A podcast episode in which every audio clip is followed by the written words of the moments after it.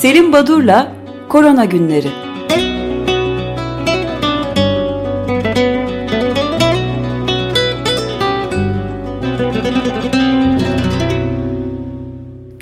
Günaydın Selim Badur, merhabalar. Herkese günaydın efendim. İyi yayınlar dileyerek başlayalım günaydın. ve günaydın Özdeş, günaydın Feryal. Ee, üç günün ortalaması günlük e, koronavirüs yeni olgu listesine 800 bin 880 e, sayısı eklendi. Kısacası e, koronavirüs olgularının dünyada artışı sürüyor. Ama bir yandan da unutmayalım son programımızda da bu, bu konuyu işlemiştik. E, varsıl ve yoksul ülkeler arasındaki uçurum da gittikçe açılmakta. Şimdi ilginç bir gözlem çalışmasının sonucu İspanya'da hatırlayacaksınız 27 Mart'ta Barcelona'da bir konser e, düzenlendi. Love of Lesbians isimli bir grubun konseri 5000 kişi katıldılar. Maske zorunluluğu vardı ama sosyal mesafeye dikkat edilmeden e, bu bir deneysel çalışma gibi e, lanse edilmişti. E, sonuçta bu 5000 kişi daha sonra da izlenecekti. İzlendi ve bunların sonucu Doktor Josep Maria Libre tarafından kendi ekibi bir basın toplantısı düzenlediler ve Doktor Libre açıkladı sonucu. 5000 kişinin içinde enfekte olan bir tek e, olgu bile yok. Şimdi bu tabii Yeni Zelanda'daki e, birkaç gün önce e, gözlediğimiz o 50 bin kişilik e, lebalep konser e, herkes öykünüyordu ama işte İspanya'da olsun, Hollanda'da olsun, İngiltere'de olsun böyle bir takım sanki deneysel çalışmalar yapılıyor e, ve konserlerde ne olup ne bittiği e, yeni dönemde acaba belirli önlemler alarak e, bu tip etkinliklere, konserlere e, kapı açılabilir mi sorusunun yanıtı araştırılıyordu. Bu da e, bu bağlamda e, ilk sonucun çıktığı bir çalışma diye düşünülmüş. E, Hindistan tabii çok dramatik e, bir tablo. Sizin de belirttiğiniz gibi e, unutmayalım ki Başkan Modi Şubat başında, Şubat ayının ortalarına doğru biz bu işin üstesinden geldik, yendik e, Covid-19 demişti. Ama artık o zamanlar günde 9 bin olgu vardı. Şimdi olgu sayısı yendik dedikten sonra 350 bine çıktı. 350 bin üzerinde bu e, tabii e, çok garip bir durum, çok çelişkili bir durum. E, ve bu aşılama hızıyla evet yani toplumsal bağışıklığın da ancak e, 2023'te söz konusu olabileceği hesaplanmış Hindistan'da. Ve bu toplumsal bağışıklık son programımızda da bu konuya biraz değinmiştik. E, bu kavram e, nedir? Hani bunun biraz tartışılması, biraz dikkatli incelenmesi ve değerlendirilmesi, telaffuz edilmesi lazım. Çünkü toplumsal bağış dendiği zaman işte toplumun şu kadarı virüs ile enfekte olursa e, virüsle temas ederse toplumsal bağışıklık olacak, insanlara bulaş zinciri kırılacak ve e, bu işin üstesinden gelinmiş olacak deniyor. Bu pek öyle değil. Bu kadar basit değil yani. Birçok faktör devreye giriyor. Örneğin hem Hindistan'da hem Manav'da e, toplumun dörtte üçünün, yüzde yetmiş beşinin hani beklenenden ya da olması gereken sayı denilen orandan daha yüksek sayıda insan e, seropozitif olduğu halde yeniden buralarda alevlenmeler ve hastalığın yayıldığı görüldü. İşte varyantlar nedeniyle, antikorların kalıcılığı nedeniyle onun için bu e, şu kadar insan e, virüsle temas etti. Tamam artık toplumsal bağışıklık oluşuyor. Yaklaşımı bu işi biraz basite indirgemek işin kolayı gibi geliyor. Hindistan'da tabii bu Kumbh Mela bayramı, Hindu bayramı kutlamaları nedeniyle e, ülkenin özellikle kuzey bölgesinde 25 milyondan fazla insan e, bir yerden bir yere e, hareket etme halindelerdi. Hem kalabalık yani fiziksel mesafe kurallarına uyulmadan hem de herhangi bir maske gibi önlenme başvurmadan ee, her ne kadar Modi kapanma olmayacak diyorsa da e, biliyorsunuz 25 Mart 2020'de bir yıl önce iki ay tam kapanma olmuştu. Ekonomik nedenlerle yerel yöneticilere kapanma son seçeneğiniz olmalı diyor. Ee, ama bazı yerel yöneticiler buna itiraz ediyorlar. Çelişkiler ülkesi aslında Hindistan en büyük aşı üreticisi ama aşı sıkıntısı var.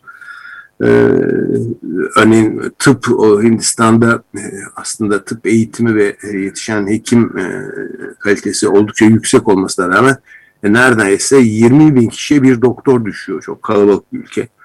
E, şimdiye dek 149 milyon doz aşı kullanıldı. Bu tabii işte Türkiye'den, Fransa'dan falan çok daha yüksek bir oran. Ama ülke o kadar büyük ki e, ancak onda biri 1.4 milyar nüfusun e, sadece Nisan ayında son bir bilgi 6 milyon yeni olgu çıktı Hindistan'da. Şimdi bütün bunları e, bir araya getirdiğinizde Hindistan hani başı çekiyor ama birçok yoksul ülkenin e, Covid-19'da başı ciddi bir şekilde dertte ve bu e, durum epey de bir devam edecek gibi.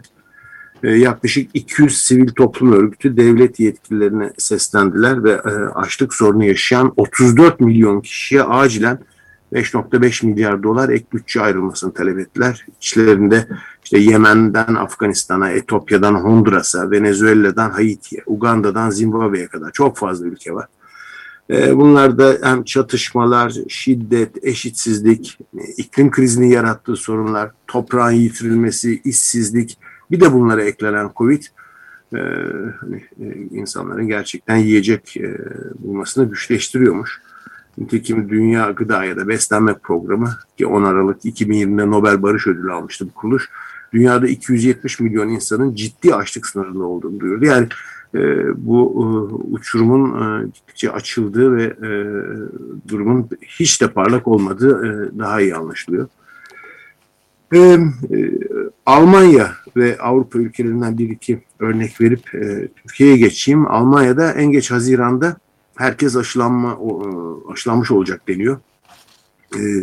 16 e, bölgeden Almanya'daki 5'inde AstraZeneca aşısının yeniden kullanımı girdiğini biliyoruz. İşte AstraZeneca aşısı ve e, Johnson Johnson aşısının bunlar vektör temelli aşılar, vektör teknolojisiyle hazırlanan aşılar. Bir takım sorunlar, emboli yani damar tıkanması ve daha sonra başka bir takım sorunlar çıktığı ender de olsa e, ortaya atıldı ve bunun üzerine bazı ülkeler askıya almışlardı AstraZeneca aşısının kullanılmasını. E, ama en ileriye e, Danimarka gitti ve Danimarka e, ben kullanmayacağım bu aşıyı dedi. Ama Danimarka ve Norveç elindeki AstraZeneca aşılarını ne yapacak? Şimdi bir de bu soru var.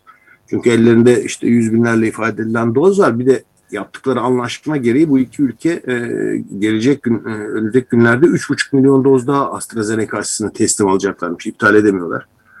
Bunları da herhalde bağış olarak kendi kullanmadıkları aşıları e, bir takım yoksul ülkelere verilecek diye düşünülüyor bir soru işareti. E, bu arada sert bir üçüncü dalga gelirse geri adım atıp kullanacaklar mı acaba?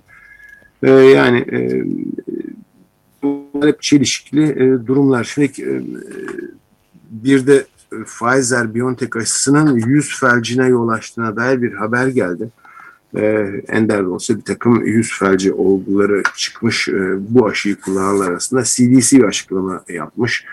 E, bu yüz felci dışında bir takım kal, ka, e, kalpte sorunlar oluşturabiliyor. Bunun e, direkt ilişkisi olmadığını kısacası bu tip haberlerle karşılaşacağız ama biz e, bu tip haberlerin gerçekten aşı ile doğrudan ilişkisi var mı?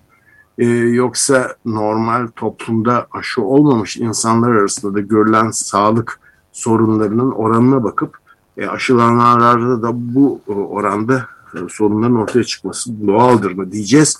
E, bu konunun e, dikkatli irdelenmesi lazım. Çünkü insanları bu tip haberler aşıdan da soğutuyorlar. Buna da dikkat etmek lazım ama tabii bir yandan da çok ciddi e, sürveyans yani izlem ile e, aşının e, yol açıp açmadığı e, anlaşılmalı bu tip sorunları. Şimdi Türkiye'de e, Profesör Doktor e, Rukiye Eker Ömeroğlu, kendisi İstanbul Tıp Fakültesi e, pediatrik kardiyoloji e, hocalarındandır.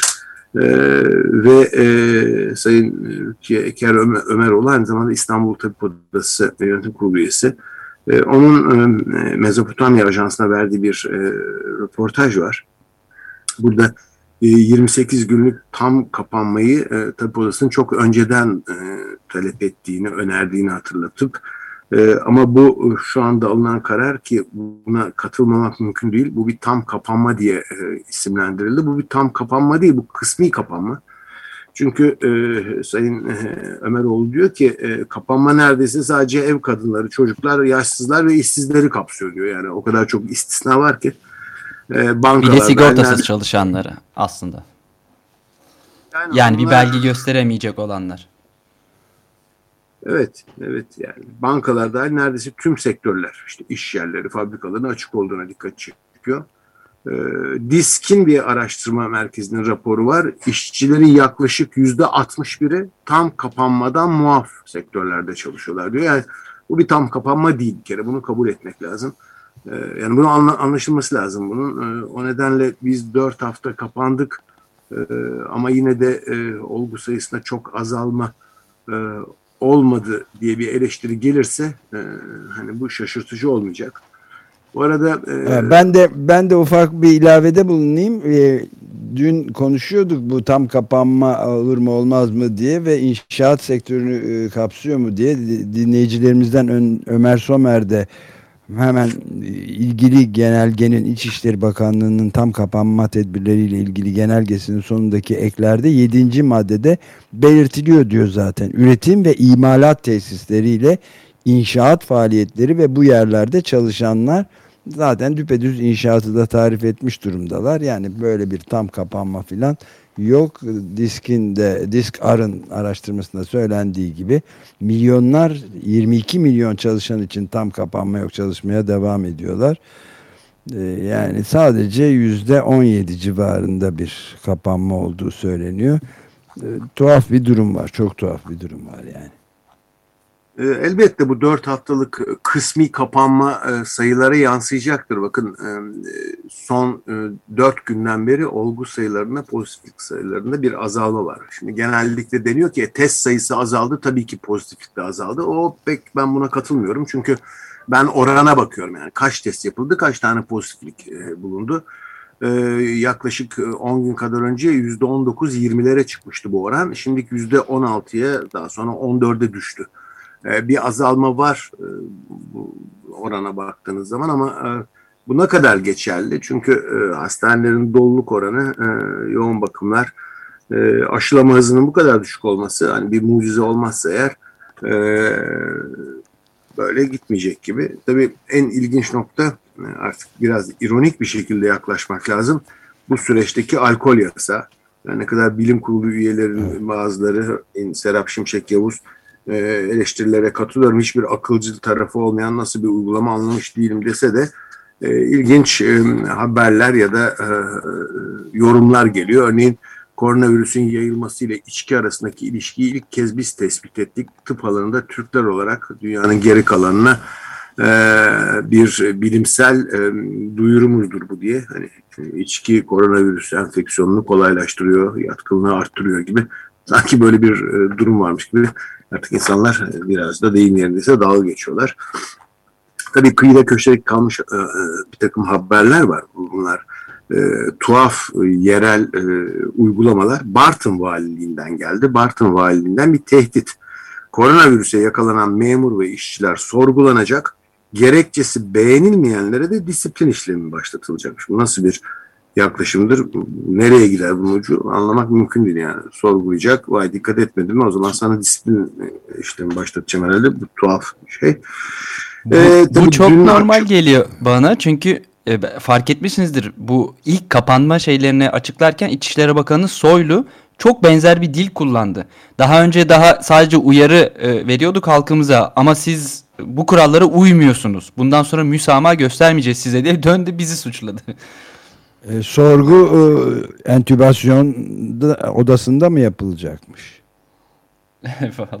Sadece İçişleri Bakanı yani, hükümeti değil, bir açık oturumlara katılan bilim insanları denilen o öğretim üyeleri falan da onlar arasında da bunu söyleyen var. Yani halkımız da biraz sorumlu davransın falan. Neyse.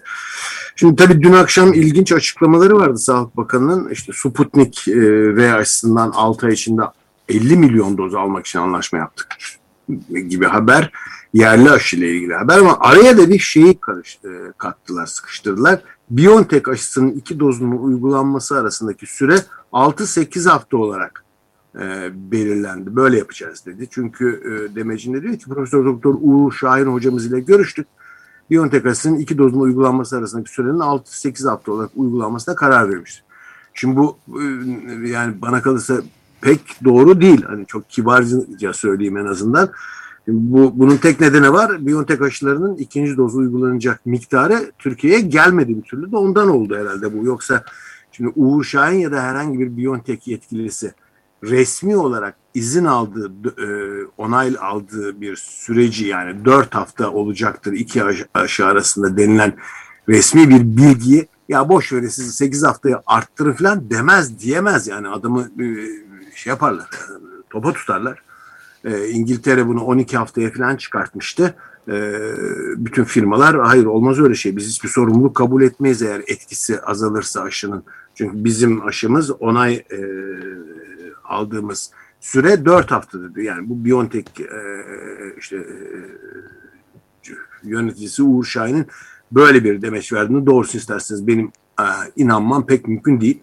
Aşı gelmeyince böyle Uğur Şahin de dedi ki hadi 8 haftayı da çıkarın aralığı falan gibi böyle komik bir şey söylenmiş gibi geliyor bana neyse. Ee, aslında aşının arasının evet. açılmasının sakıncası yok. Daha iyi antikor cevabı alınır. Ama arada geçen sürede eğer yeterli koruma sağlanmayacağı için siz risk altındasınız. Onun için bir an önce ikinci dozu yapmak lazım. Yoksa eğer bir tehlike olmasaydı yani böyle bir pandemi süreci yaşamasaydık hep söylediğim gibi e, iki e, doz arasını açmanın e, zararı değil yararı da olabilir ama böyle bir dönemde değil. Bakanın bit, açıklamalarında... Bit, bit, yani düpedüz erteleme geldi değil mi ikinci doz randevulara? Evet bir, yani bir elde aşı yok kusura bakmayın. De, hani elimizde aşı yok gelmiyor ikinci doz aşı denmiyor da Uğur Şahin dedi ki yani arayı açın ya. Bilmiyorum böyle bir şey olamaz yani. İstanbul'da 5 vatandaşımız da Hindistan varyantının gözlendiğini bildirdi e, Sağlık Bakanı. Dün bu arada Ankara'da da bir hastada iki farklı mutasyon birden görüldü. Yani e, bu varyantlar, mutasyonlar çok kafa karıştırmasın ama bunların sayısı, e, çeşitliliği e, artacaktır önümüzdeki günlerde. Hem Türkiye'de hem başka ülkelerde e, düşük doz aşılama ile bu virüslerin farklı e, e, özelliklere, farklı mutasyonlara sahip virüslerin bir arada dolaşıma girmesi, bunların harmanlanmasına ve yeni yeni varyantların ortaya çıkmasına neden olacaktır. Bu hiç şaşırtıcı değil. Yine Türkiye'den haberleri çok boğulmak istemiyorum diyorum ama bitmiyor bizim ülkemizin haberleri. Örneğin Türkiye'deki bazı ilaç firmalarının yabancı aşı şirketleriyle doğrudan iletişime geçtiği öne sürülmüş ve bakanlıktan gerekli izin çıkarsa parayla aşı dönemi başlayabilir. Yani özel sektör dışarıdan aşıyı alacak ve e, parayla satacak eczanelerde aşıyı. İstenen de istediği aşıyı, gelen aşıyı alıp yapacak. Şimdi bu haber bir kere doğru olması pek mümkün değil. Hani Türkiye'de bakanlık izin çıkarma çıkmaz mı değil. Kimse, hiçbir firma dünyanın hiçbir yerinde parayı verip AstraZeneca'dan, e, BioNTech'ten e, e, veya işte Moderna'dan aşı alamıyor. Böyle bir şey yok yani. Şu anda aşılar sadece e, devletlere satılıyor. Fransa'da bazı belediyeler bu işi yapmaya kalktılar. Biz Avrupa e, Komisyonu bünyesinde aşılar gecikiyor. Biz kendimiz müracaat edelim aşı şirketlerine diye böyle bir şey olmadı. Ama böyle bir haber var. Türkiye Gazetesi'nde e, yer alan habere göre ki Anadolu Ajansı'dan geliyor bu, bu bilgi ilaç firmalarının böyle bir e, e, girişimi e, varmış diye. E, bu pek doğru değil. E, tabii daha sonra buna ait de komik e, haberler çıktı. E, eğer böyle zengin insanlar e, parasıyla aşı alıyorlarsa e, biraz vicdanlılarsa eğer 2-3 e, tane de yoksul parasıyla aşı alamayan insanı da aşılatırlar belki. Ve sonunda iş askıda aşıya doğru gider. Hani askıda işte ekmek yok böyle garip garip şeyler. Bunlar da Türkiye'ye özgü haberler. Ee, Profesör Doktor Peki ben bir de şeyi sormak istiyordum e, Selim Badur. Yani e, Türkiye'de e, aşı varyantlarından özellikle İngiliz varyantından koruyor mu bu yapılan aşı? Bir daha da ne zaman aşı yaptırmalıyız sorusu var. Yani ne kadar koruyacak diye Şimdi bir İngiliz soruda Evet, İngiliz varyantına karşı yapılan e, çalışmalar bütün aşıların etkili olduğunu gösterdi. Yani aşıların e, etkinliğinde herhangi bir azalmaya yol açmıyor. Eğer ülkenizde İngiliz varyantı varsa ve Türkiye'de de bakanlığın açıklamalarını bir kenara bırakıyorum. E, onların doğrulanması gerekiyor. Sonra ben bilimsel çalışmalara bakıyorum. Hacettepe Üniversitesi moleküler biyolojide çok güvenilir bir laboratuvar sonuçları %70.6 gibi bir oranda İngiliz varyantının Türkiye'de dolaşımda olduğu gösterildi. Yani bilimsel bir çalışma sonucunda. E, ama e, sorduğunuz İngiliz varyantının etkilenip etkilenmedi. Evet aşılarda şu anda bir sorun yok. Nerede var aşılarda sorun? Özellikle bazı aşılar örneğin AstraZeneca aşısının Güney Afrika ve Brezilya e, varyantlarına etkisiz olduğu ya da etkisinin çok azaldığı hmm. saptanmıştı. E, bu olacaktır dönem dönem. E, deniyor ki işte modern teknoloji, RNA ve e, e, vektör aşıları e, çok süratle e, değiştirilip formülü hemen varyantları da kapsayacak şekilde e, bir e, şekle dönüştürülebilir. Evet yapılabilir teorik olarak ama bu böyle zırt diye bir günde olacak bir şey değil. Bu kadar kolay bir şey değil. Yani milyonlarca doz aşınızın temelini değiştireceksiniz. Ee, o söylendiği kadar böyle bir imkan var ama o sanıldığı ya da e, söylendiği, dillendirildiği gibi çok kolay değil. Ben Kayahan Pala'nın e, demecinden bahsediyorum. İşte e, 5000'in altına inecek bu kapanma süreci sonucunda. Kayahan Pala diyor ki bunun hiçbir önemi yok diyor. Binlerin altına inmedikten sonra e, herhangi bir e, iyileşme olmaz diyor. E, bir diğer haber yine ülkemizle ilgili e, o da e, 15 Mayıs'tan itibaren Türkiye'ye gelecek e, bazı e, yabancılara PCR testi uygulanıyordu. Bazı ülkeler bundan artık muaf tutulacakmış.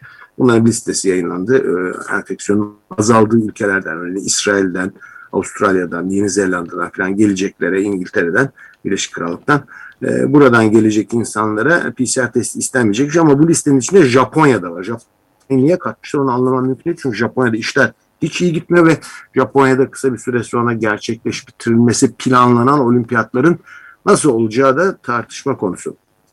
Bu arada İspanya'da e, Mallorca adasında 40 derece ateşi olmasına, öksürmesine rağmen ısrarla işe ve spor salonuna gidip 22 kişiye Covid bulaştırdığı saptanan e, bir kişi tutuklanmış. E, bu önemli bir e, bir e, olay diye düşünüyorum. Şimdi bilimsel çalışmalara yine vakitimiz çok azaldı. E, bunlara baktığımız zaman e, bir kere tek doz aşı kullanımı dönem dönem gündeme geliyor. E, ve deniyor ki e, özellikle e, yeni modern yöntemlerle hazırlanan RNA aşıları ve vektör aşılarının tek dozu da çok iyi sonuç veriyor. Hayır, bu pek öyle değil. Buna e, güvenmemek ve bu haberi çok itibar edilmemesi gereken bir haber. Çünkü İsrail'de bir çalışma yayınlandı. E, Kamal Abu Jabal ve arkadaşları e, henüz hakem e, denetimden geçmemiş. Çok yeni, taze bir çalışma. Bunlar e, 725 İsrail'de hastanelerde çalışan sağlık görevlisini e, aşılıyorlar. E, Biontech aşısıyla tek dozdan sonra bakıyorlar. Eğer bu kişiler daha önceden virüsü almışlarsa ve hafif enfeksiyon geçirdilerse tek dozdan sonra antikorları çok artıyor. Ama eğer daha önceden virüsten hiç temasları yoksa bu e, yanıt e, yüksek olmuyor. Yani sürekli olarak tek doz tek doz e, spekülasyonları yapılıyor. Bu tek dozun kime yapıldığı, hangi grupta incelendiği ve araştırıldığı önemli bir nokta. Tek doza güvenmemek lazım bir. İkincisi e, bu çok önemli bir çalışma. Victoria Jane Hall ve arkadaşları e, iki gün önce Lancet'te çıkan bir e, makalelerinde e, bu aşının etkinliği konusunda 23 binden fazla sağlık çalışanının aşılanma sonuçlarını e, ortaya koydular. E, Pfizer-BioNTech aşısıyla. E, uzatmadan e, hemen sonucu söyleyeyim. 23 bin sağlık çalışanında aşılan, aşılanmamış olanların 977'sinde COVID-19 saptandı. Ne zaman içinde? E, Aralık, e, Şubat e, sürecinde Aralık, Ocak, Şubat demek ki iki buçuk üç aylık bir süreçte e, aralığın ortalarında sonuna doğru ilk başlayan ülkeydi İngiltere aşılamaya. Bu süreçte e, e, çalışma kapsamındaki aşısızlarda 977 tane enfeksiyon görülmüş. Tek doz aşı alanlarda bu oran 977 değil sadece 77. İki doz yani tam aşı olanlarda ise enfekte sayısı 9. Yani kısaca aşının gerçek e, dünya verilerine bakıldığında nedenli e, iyi bir e, koruyucu etkisi olduğu bu çalışmayla gösterilmiş oluyor bir.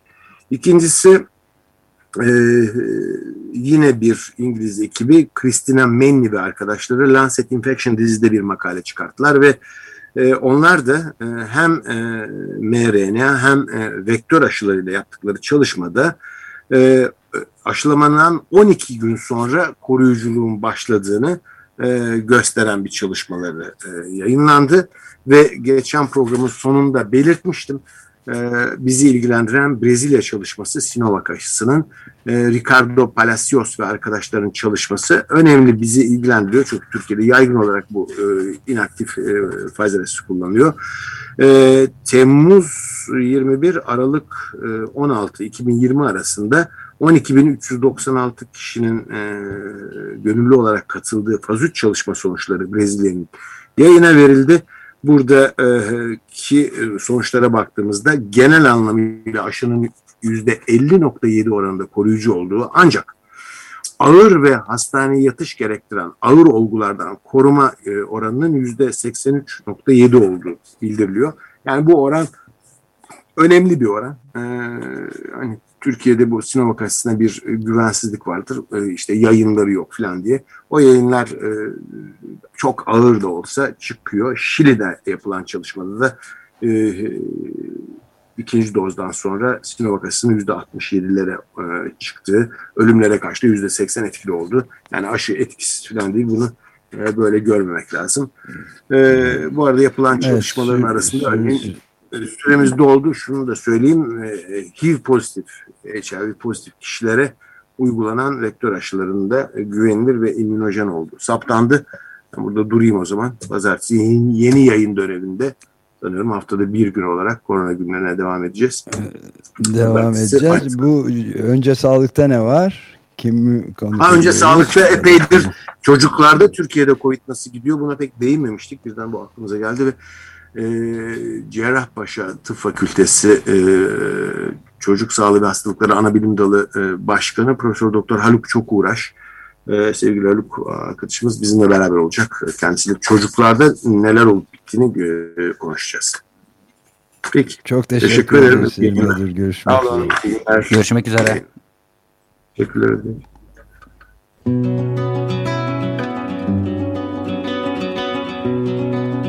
Selim Badur'la Korona Günleri